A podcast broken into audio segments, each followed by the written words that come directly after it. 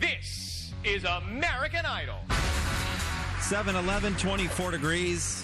Idol from last night. The big story before things even got going was Nicki Minaj was late. Listen to this. Keep that energy going for three of your four judges who have made it here tonight. I hear she's seven minutes out and there's some congestion on the 405, so she should be here I thought it was the 101. momentarily. Which one of uh, you judges gave Nikki the wrong directions to the studio today? I don't know. Who drained the fuel from her car? who was it?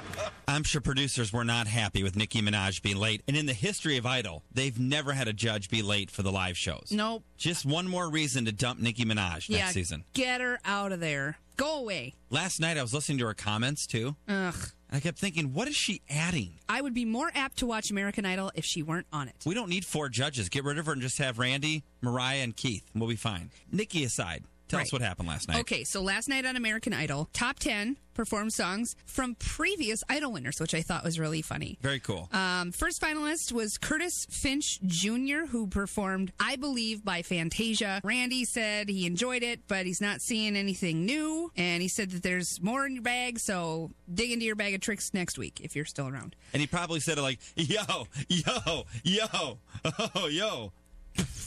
yo, yo, hey, You're, yo. you're actually really good at that. And he's always doing, yo, yo, yo, yo, yo.